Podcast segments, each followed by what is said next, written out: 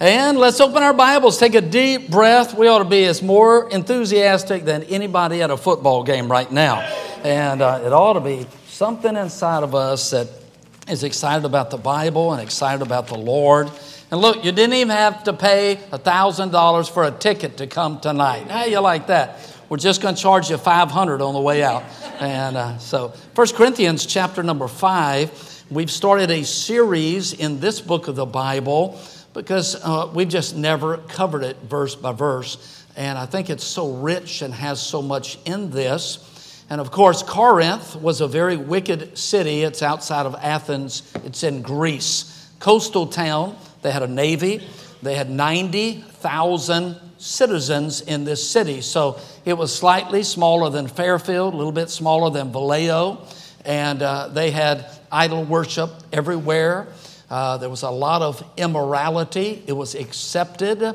So, a very immoral town, or uh, uh, what we would call today a very loose town, a Las Vegas, a New Orleans, a Bourbon Street uh, type area. And so, this is where God led Paul to start a church. Isn't that amazing?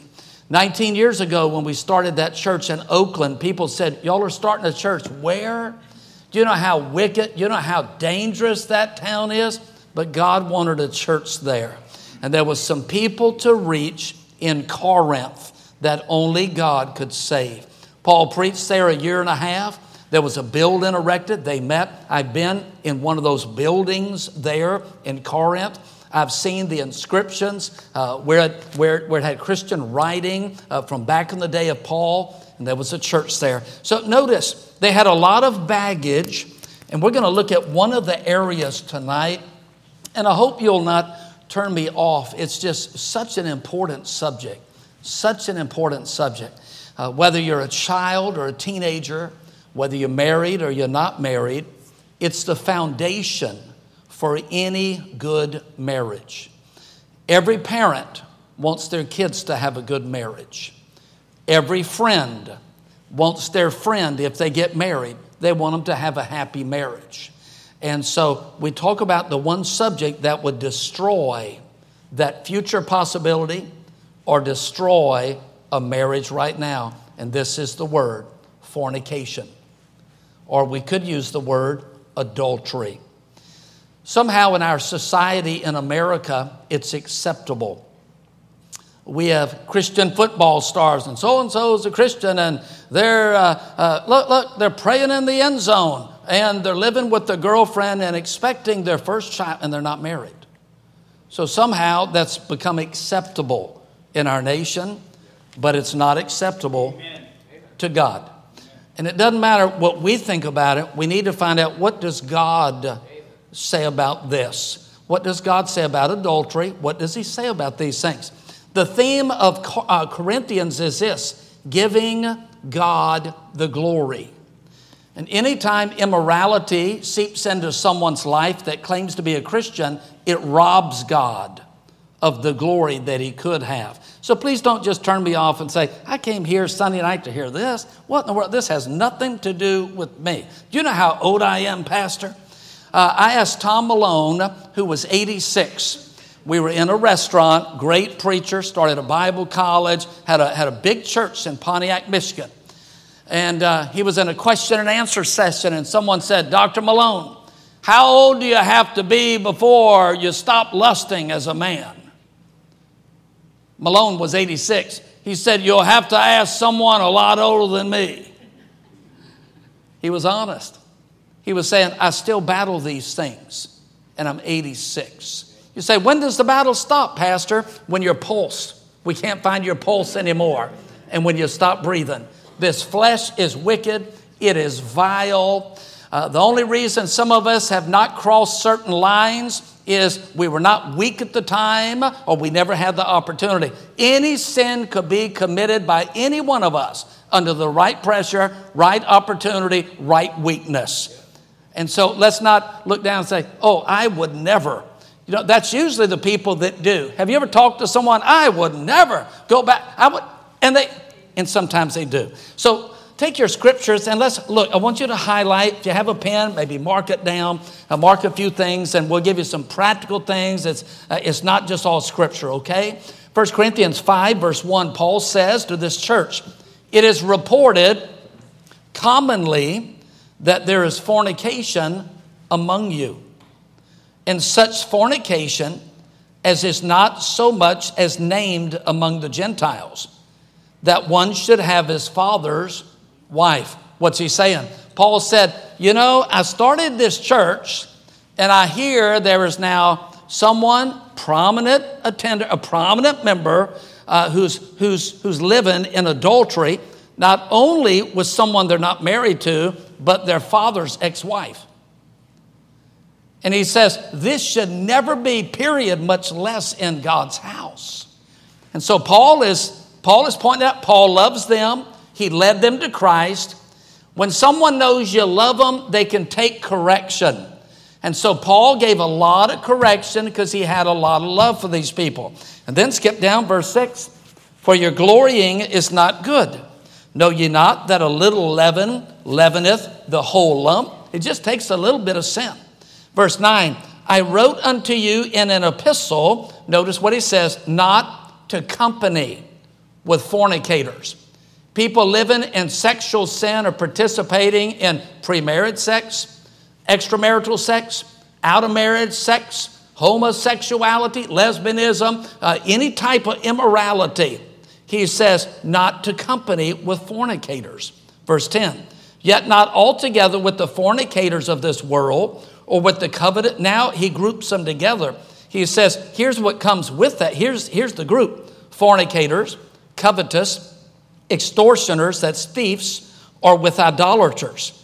Verse 11, but now I've written unto you not to keep company if any man that is called a brother be a fornicator or covetous or idolater. Look, he just, he says, look at, look at this grouping, or a railer or a drunkard or an extortioner, that's a thief, uh, uh, with such an one know not to eat. Wow, Paul's coming down.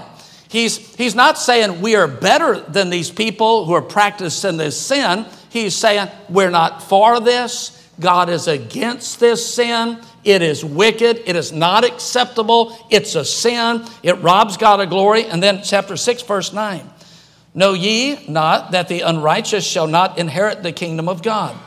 Be not deceived, neither fornicators, nor idolaters, nor adulterers, nor effeminate. Effeminate means men with women tendencies men that act like women, men that dress like women, men with women's uh, appearance from a distance. Is that a man? Is that a woman? Uh, taking on uh, women's clothing, women's jewelry, anything dealing with femininity. He says, nor adulterers, nor effeminate, nor abusers of themselves with mankind. Verse 10, nor thieves, covetous, drunkards, revilers, extortioners. Verse 11, and Paul emphasizes, such were some of you. He says, uh, church, he said that's, that's past. He says, you did that before you got saved. Uh, that's sins you did before you got saved. Uh, you ought to be past that by now. Uh, don't go back to these things. That's what he's saying. And then notice what he says in verse 13. It, uh, he, he says that word fornication about 10 times in these two chapters. Verse, uh, chapter 6, verse 13 meats for the belly, and the belly for meats but God shall destroy both it and them. Now, the body is not for fornication, but for the Lord. Verse 18, notice this command flee fornication. Every sin that a man doeth without the body, think of sins you can do without your body. Uh, you can gossip, well, that's your mouth. Uh, you can listen to gossip. Uh, you, can, you, can, you can lust with your eyes. You can covet, you can want something, that's in your heart. You can be bitter, uh, you can harbor bitterness, you can have a temper. But he says, but this sin is done with the body. And he says in verse 20, For you're bought with a price, therefore glorify God in your body and in your spirit. Chapter 7, verse 2. Nevertheless, to avoid fornication, let every man have his own wife. If you can find some woman that wants to marry you, it's not wrong to marry them. Let every woman have her own husband. If you want to get married, that's fine. That's a whole nother set of problems. That's what Paul's saying. You got problems before you get married, then you get married, and then you got to, and that's a whole nother message there. Well, let's pray. I'm going to just give you several thoughts here tonight. Lord, bless now what is said. Help it to be uh, done in a spirit of love and teaching and warning and, and uh, uh, encouragement to do right. Help us. Lord, protect every family in this room, every individual. Anybody in this room could mess up and lose their testimony and could shame the name of Christ and could break uh, their families' hearts and uh, start a lack of respect of their kids. So many things could happen. Please help us. We're not dealing with past. We're not dealing with past sin and past mistake. We're dealing with guarding ourselves from now on. So please help. In Jesus' name, amen. Several points that Paul is saying here. Here they are. Number one, we are not to company with fornicators. It's repeated over and over. That means we're not to hang around people that are practicing sexual sins or living with someone that does not own their wedding ring. We're not to company with them. Uh, two, it is wicked. That's what God says. Uh, it says it here. Number three, uh, it is associated with other sins. Number four, it is a sin against the body. And then, number five, we're to marry if, if we're wanting to marry to avoid fornication. Think of just several names in the Bible for a moment I think of an Old Testament name in the book of uh, uh, Joshua. Uh, her name is Rahab the harlot. So she was called that when the spies came to her house. She must have been a prostitute, but she was well known because even the spies said, Rahab the harlot uh, hid us. And then years later, when, when Joshua conquered Canaan, he said, Now don't forget, uh, no, no, scripture says, and Rahab the harlot still lives in Israel till this day. So that name, that sin, stuck with her. I think of Jezebel in scripture. No one would name their kid Jezebel. And uh, Elijah said, Because of thy whoredoms, uh, thy uh, sensual practices, uh, your immorality. So we think of Jezebel. Then we think of Herodias. Uh, this was uh, uh, Philip's wife, and she left Philip and then married King Herod. And John the Baptist pointed out her sin, and she had John the Baptist beheaded, but she was living with someone she shouldn't be living with. Let's kind of come down to modern day. Is it addictive? is sometimes fornication, pornography, adultery. Is it addictive? Is it satisfying? Well, it can't be. Modern day. Uh, I looked this up, it's been all over the news. Hunter Biden, in a three year period, spent $683,000 on women. Wow. Not buying them clothes, sexual activities, escorts, prostitutes, strippers. 683,000 and then there was a lot more on top of that. I guess it doesn't satisfy, does it? It just doesn't satisfy. Satan has always wanted to attack the home. Adam and Eve, they're created. Guess what happens? A snake shows up right away, and pretty soon the home is messed up. You say, How come? He's after the kids. A family breaks up pretty soon. Well, I thought dad was faithful and I thought mom was faithful. And, how come they did this? Well, if it's okay for them, it's okay for us. And then it's the visitation, and the kids uh, are trying to lean toward the weaker parent and double standards. It's Satan is after the children. I think of Joseph in Scripture. He's such a great example. If you would, for a moment, could you turn there, please, in Genesis chapter 37. Uh, Genesis 37, God says, flee fornication. So that New Testament verse would be found in the life of Joseph. In the life of Joseph, and we see here, excuse me, Genesis 39. Genesis 39, just, a, just, just such a hero. Little background to Joseph. Joseph has been sold as a slave by his brothers. So Joseph is no longer around a father figure. He's no longer around his mother. He's no longer around anyone that knows him. He's a slave. He is now working in a, uh, in a household owned by a man named Potiphar. In fact, the family owned Joseph as a slave. the husband and the wife owned Joseph. So Potiphar, Potiphar's wife, he would have been their slave. They put him in charge of their household, their finances, probably cleaning and business and animals and pets and the other services. Notice what happens. Genesis 39. Joseph is a strong leader. Genesis 39, verse 7. And it came to pass after these things that his master's wife, this Potiphar's wife, cast her eyes upon Joseph. He was probably the most handsome specimen of a man she had seen in a long time. Maybe her husband wasn't good looking. He probably bought her back then. The husbands would buy their wife. It wasn't always love at first sight and dating. It was, I'll pay the money uh, to her dad and she'll be my wife. Maybe she was never attracted to him. I don't know. But they were married. It was a commitment. God's always for commitment. She cast her eyes upon Joseph. So as Joseph worked around the house, she'd stare at him. She'd look at him. Let me encourage you. Be careful about looking at someone that's not your mate Amen. and someone that shouldn't be your mate. Amen. Amen. Oh, he's a good looking guy. Look how hard he works. Oh, man, he's going to make someone a great husband one day. Notice what she does right there in verse 7. She just, she just overtly says, Lie with me. Translate, here's the bed. Commit adultery with me. That's what she's saying. And she could have said, You're our slave. You have to do what we tell you. We own you. I'm your master. You know, there's when an authority figure over you tells you to do something wicked or against the scripture, there's always a higher authority. It's called God and God's word. One day in America, they may tell us, you can no longer talk about Jesus. You can no longer name certain sins. Uh, it's against the law guess what we'll do then? We'll still do it. Why? Because there's a higher authority. And so we see a little further here how important, verse 8, but he refused.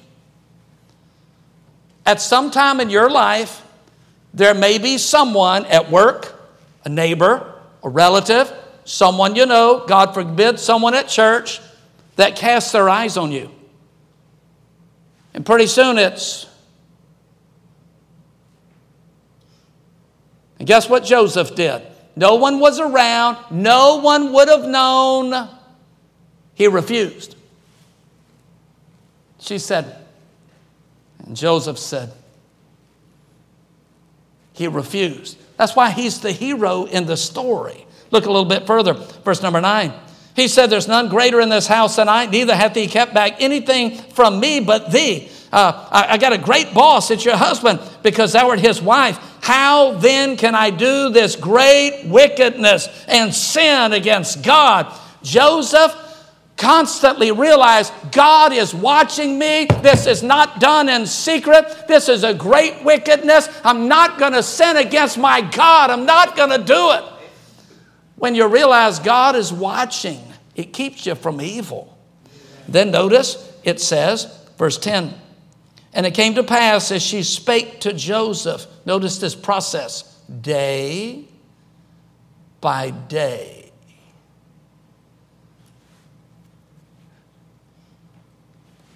That's where it all starts. He listens to me. She talks to me. Day by day, she talked and she talked and she talked. That's what's wrong with chat rooms.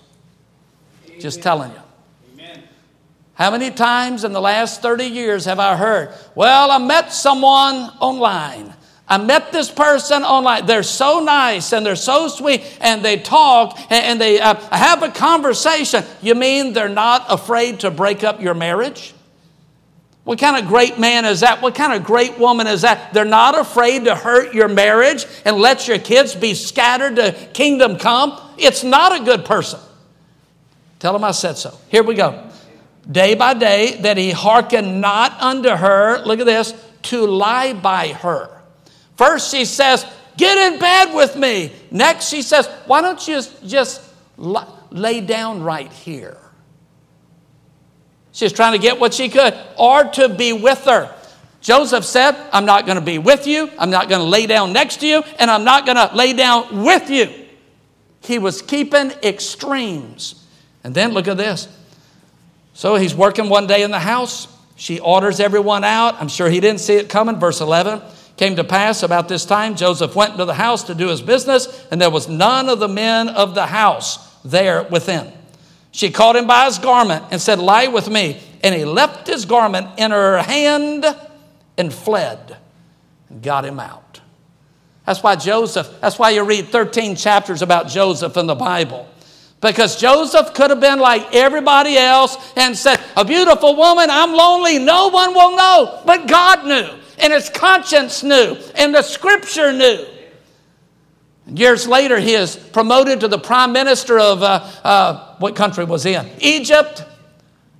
And at that point, the king or Pharaoh said, and by the way, here is your wife. You don't have to pay for her, this beautiful woman. Here's she. He got a wife and a good name at the same time. Amen. I love that. Amen. See, here's the thought with a lot of young people. Well, Pastor, everyone's doing this. Not everybody. The devil has lied to us. Everyone is doing it. Everyone is immoral. Not everybody. Well, can't you be immoral, be immoral, be immoral, be immoral all through high school and all through college and after college and, and then meet the right one, put on the ring, and everything's okay? No, that's not how it works. Because if you can't say no in junior high and then in high school and then in college, a ring doesn't keep you from saying no to somebody else. It is lowering inhibition. It is lowering, uh, uh, lowering character. So we see Joseph. What a great guy. In the Old Testament, there's a story. I won't ask you to turn to it. It's a story of Abimelech. And Abimelech is conquering this town, and the town runs up in a tower. And so Abimelech takes, uh, takes a tree log and he orders his soldiers. He said, Do what I'm doing, cut you down a tree log. And he comes up and they're going to knock down the tower or burn it down. He brings that log, and way up in the top tower is a woman with a big piece of millstone or pottery. Translate 50 pound piece of cement, a parking curb, if you will and he looked up and she looked down. It was love at first sight. She dropped it on him on purpose. That thing hit him in the head, knocked him on the ground. I'm sure he could hear her laugh all the way up. And he said, Quick, someone take a sword and kill me so a woman didn't kill me. And what's the thought to that? He got too close to the wall. He got too close to the wall. He got close enough, she could drop that on him. Stay away from the wall. Amen. And let me encourage every young person, every single, per, every married person here tonight, don't get so close to the wall. Don't get so close to people you shouldn't, where they could drop something on you and ruin your life. Amen. So there was Abimelech.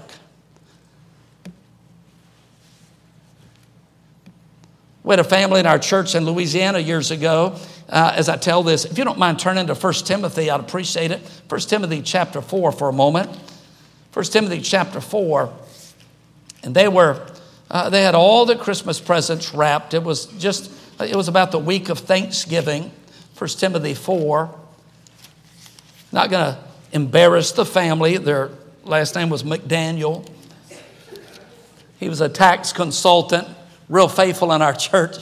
His kids were in our teen group. And I remember I said, Well, y'all excited about Christmas? It was Thanksgiving. They said, I, said, Do you have a lot of presents under the tree? Is your tree up? Yeah, our tree's up. You have a lot of presents under the tree? And then they said, We did. I said, What do you mean you did? They said, Well, um, we asked our dad if we could open one on Thanksgiving. We opened one, then we said, Can we open another one? Can we open it up? They opened every gift on Thanksgiving. They had nothing left to open on Christmas. And he, he was he was he was he was What's a guy? A Grinch. He didn't go buy more presents. You'll open them all Thanksgiving. Let me encourage you. Save something to open for your wedding day. If you open all the presents, you don't have anything to open on the wedding day. Where's that in the Bible? It's, it's, it's in the maps back here somewhere. Notice what Paul tells Timothy here quickly. In 1 Timothy chapter number 4, Paul is telling the young pastor Timothy, notice what he says in verse 12 Let no man despise thy youth, but be thou an example of the believers in word, conversation, charity, spirit, faith. There's the word, purity. Then look down to chapter 5, verse 2. The elder women, treat the elder women as mothers. He's speaking to Timothy. The younger women, younger as sisters with all purity. So we're to act like brothers and sisters here.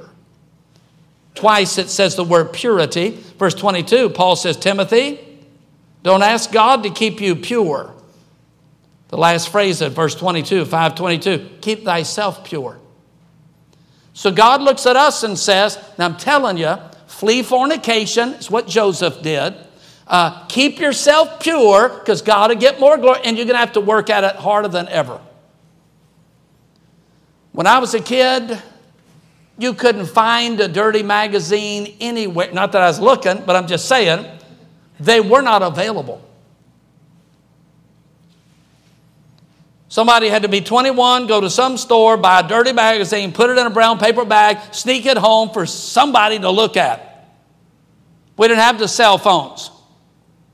I still remember my mother, we had two television uh, channels. I don't know if it was I Love Lucy. Someone, the scene opened on the TV show, they were in a bubble bath. Bubbles were everywhere, but it was a woman in the bubble bath. You couldn't see anything, but she was in the bubble bath. I still remember my mother saying, We're turning that off right now. We're not going to allow filth in our house. A woman in a bubble bath. In some churches, that would be in a ladies' conference skit these days. A woman in a bubble bath covered with bubbles. We've come a long way. Well, it's not the bad cuss word. Let's just leave the movie on. Well, it's not, it's not total nudity. Let's just keep watching the movie. Maybe, maybe this scene will pass soon. I know they're both getting in bed together, but you can't see anything. Let's just keep the show on. We've allowed and allowed and allowed a lot of junk in our homes. Amen. Well, it's Disney. Uh, let me just tell you, that it's going to shock you. Walt Disney was not a Christian man. I've read his biography. I'm sure all of you have read his biography from cover to cover to make sure. And a lot of his workers were not Christians. Just because it's Disney or Pixar doesn't mean it's a stamp. Everything's fine with the show. Amen. Pastor, what got into you? The Saints aren't playing tonight. I'm mad.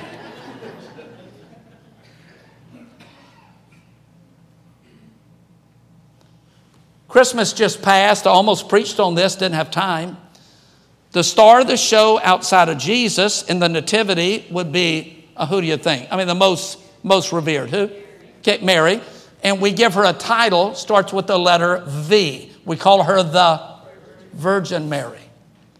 You think that had anything to do with God picking her as the mother of Jesus? You think if her and Joseph had moved in together and committing fornication together, you think maybe he'd have said, Boy, I did want you, but I think I'm going to find somebody else. I think it had passed over her. The miracle is not she was a virgin. The miracle in the story was, was not a miracle. God picked someone that was chaste. Someone that was chaste.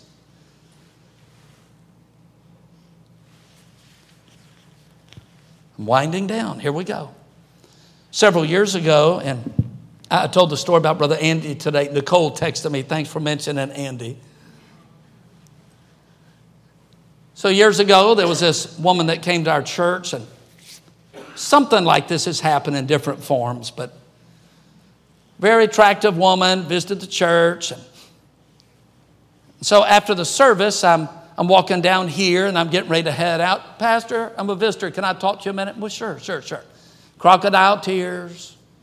She's telling me all about how she was hurt as a child and never knew real love and, and two or three broken marriages and broken heart and the addictions and all that. I mean, she's crying and crying. Now people are leaving. They're going on bus routes. Nursery workers are leaving. Uh, people are heading out to lunch.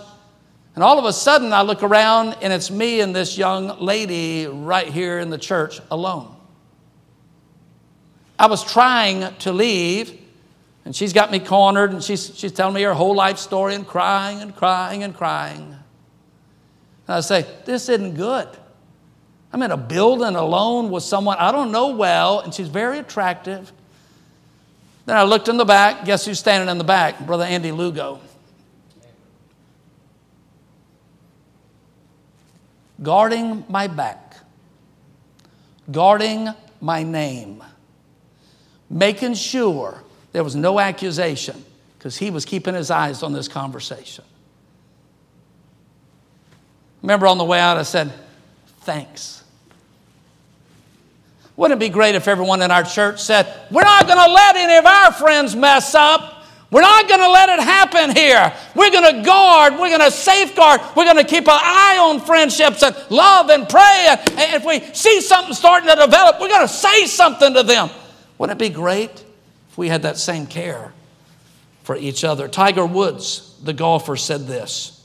By the way, I'm against golf, just against it. Mark Twain said, Golf is a waste of a good walk. They never mow the grass when I, where I hit the golf ball. That's why I'm against it. And then, then I get wet trying to find the ball, too. You know, that lake is deep. Tiger Woods said this. This is after he was, 10 women came forth, said he had been with them. This is after his wife divorced him, got their $10 million mansion, hired the bulldozer, and bulldozed that house. Says after that, he said this I thought the rules did not apply to me. I have heard a lot of people, and I was wrong. Here's some practical things, Pastor. What can we do then practically? Here we go. Number one, if you're a guy, control your eyes. Control your eyes. Proverbs 31 1, here's what the Bible says. I made a covenant with mine eyes. Why should I look upon a maid? So here's what, here's what he said. Here's what, here's what Job said. He lost his kids. His wife's angry. He's buried 10 kids. He said, Guess what I had to do? He's a full grown man. Are you ready? Are you ready? Here we go. Okay, we're talking about the Bible, not football. He said, I had to make a covenant with my eyes. I had to decide, I had to tell them where to look. We men will battle it the rest of our lives. Someone walks by, we look. If they look attractive, we're tempted to look again. Jesus said, if a man look and lust after a woman, Matthew 5 28, he's committed adultery already with her in his heart. We have to battle it all the time. You're going to have to control your eyes in public, at the mall, at work, with a television, around town. You're going to have to make a covenant. These eyes don't look at half naked women. These eyes don't look again. Make a covenant. Number two, ladies, be modest. The Bible says a woman is not to defraud a man. Defraud means to stir up an appetite that cannot rightly be fulfilled. What's that mean? When you get dressed? Now, for the most part, now I had ladies say, I've got trouble lusting after men. I said, okay, all right. But, but for the most part, it's the opposite. Most of the time, it's uh, men lusting after women. What's that mean? So when you ladies get dressed, look in the mirror and say, Am I modest? Is it too tight? Is it too low? Is it too short? Is it like a prostitute? Is it something that's worldly? Is it something that would cause someone to think, I am not married happily? And you want to look at it. Sit in a chair, cross your legs. Oh, you're modest. Stand in front of a mirror, bend over, pick something up. You, you just want to look at every outfit. You say, How come? Because you want to glorify God in your body. Amen. In your body. Number one, men control your eyes. Number two, girls be modest. Number three, bathe in the Bible. Psalm 119, verse 9 Wherewithal shall a young man cleanse his way? How can a young man win this battle? How in the world? Are you listening? How in the world? You young men, how you going to have a good marriage one day? How you going to keep pure? You're going to have to bathe in this book right here. This is it right here. There was a man years ago, came to our church in Louisiana. We had long talk. He had cheated on his wife, I don't know how many times. And I asked him, I said, Tell me the story. He said, My grandfather brought pornography home. I've looked at it since age four. I have filled my mind with pornography. By the way, every one of us men has a choice to look as much as we want, but guess what it's doing? It's sowing seeds in your mind, and the crop comes up, and the battle gets tougher. If the picture's never put in the mind, Satan can never bring those pictures back up. Amen. I still remember a scene in the very last theater movie. I don't go to theater movies anymore. I was 15 years of age. I still remember this wicked scene burned in my, uh, burned in my mind. I don't know how many times that scene has come up. If I'd never seen it, he couldn't bring it back up. So I told the man, I said, You want victory? He said, Yep, what I do. Back then, there were no CDs, but there were cassette Bibles, Bible read on cassette. He put it on repeat, and he played it all night long, every night. It just played all night long. Months and months and months, flushing out all the filth. I saw him maybe five or six years later. I said, How you doing? His wife forgave him somehow and took him back. How you doing? Let's put our phones up, please. Thank you. You can look at your phone all you want out in the hallway. Just, just enjoy it. Once the building's locked, we all leave. Stay in the hallway, look at your phone. You'll have a great time. Here's what he told me. He said, My son is now surrendered to the mission field. He said, It's still a battle, but I've not messed up once since we talked. Either it's possible or it's not. Either the Christian life works or it doesn't. It's a major battlefield, but it can be one. Number one, guys, control your eyes. Number two, girls, be modest. Number three, bathe in the Bible. Number four, don't compliment the opposite gender. Ladies, don't tell a man, My, you look handsome. What a great suit. Why? Because his wife probably doesn't even tell him that. Men don't compliment girls or teenage girls or other women. How come? Maybe no one else is complimenting them. You don't want them to get the wrong idea. What's that mean? Don't compliment anybody. Unless it's Brother Johnson, you're ugly too, or something like that. Number f- uh, five, decide what you're going to do with your television. Decide what you're going to do with your television. You say, what do you mean? Is TV now all of a sudden wrong? Uh, what does the word TV stand for? You ready? Here's my definition testing virtue. Do you have the power to turn it off or change the channels? Do you have that much strength? Can you do this? Most Baptists cannot. Rock music comes on, that's the music of rebellion. Most Baptists can't change the channel. There's a Taylor Swift, half naked or mostly naked, and she's the halftime show at the, uh, at the, at the, uh, at the Super Bowl. Uh, well, let's, well, let's watch it. There's cheerleaders and many skirt. No, can't change that. Bedroom scenes, immorality, people half naked. You got to decide if we're going to have one, we're controlling it. If we cannot control it, we're getting rid of it. Amen.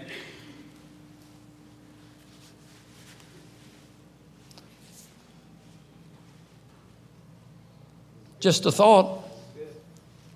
But if you don't want to be pure when you get married, it doesn't really matter. Watch all you can. Watch all the filth you can. Watch it all. Give it to your kids. Let them watch it. Give them a TV in their bedroom. Let them all have a TV, a cable vision, all the channels, uh, uh, uh, HBO. Let them, let, them, let them watch everything so they can fully be immersed in the world as they graduate from high school and never come back to church. Number next, stop talking so much to the opposite gender. If you're single, it's okay. It's called dating. you know, you're looking around, but I'm saying if you're married, stop talking so much to the opposite gender. Okay, that's not going over. And then last, be accountable. When it's no one's business who looks at your phone, you got problems. You're up to no good. If you're a teenager and your parents cannot take your phone at any time and say, Let me see what you've been looking at, let me uh, look at your searches, let me look at this. When you're upset about that, you're up to no good. People who will not be accountable are sneaking around doing something they shouldn't be doing. You want to be able to be accountable. That's internet, that's telephone calls, that's uh, all these things. So that's kind of the thoughts here tonight. It's going to take work if you're going to be pure in an impure society. The word pure is almost extinct, it's almost like dinosaurs. People hear of a girl or a guy walking the aisle to get married, and they say they've never slept with anybody. They've been pure their whole life. People say, We never knew that happened anymore. That's our goal. That's our goal. Because every immoral relationship weakens a future marriage. Now, what's that mean? Here's conclusion here. That means if you're a parent, you got kids at home, we better tighten some things up. Or your kids looking at porn? Well, I don't know. Do they have a phone? They would never do really? Would you? When you were a kid? Are people sending them porn? Are people sending them pictures? Are they playing games that have form fitting, half naked women on the video games, stirring up lustful eyes? Are they listening to music that's pornographic? We're going to have to guard this thing. Paul said if we're going to give God the glory, flee fornication. If you're here tonight, I'm just throwing it out. I've not been in everybody's house in this uh, church. If you're living with someone and you're in love with someone, marry them. Amen. Stop living together if you're not married. Amen. Marry, make a commitment. Put a ring on their finger. If they're good enough to live with, they ought to be good enough to marry. If not, kick them out. You move out, find the right one. That's what Paul said. So blame him. Pastor loves you, Paul doesn't. And it's uh, right here.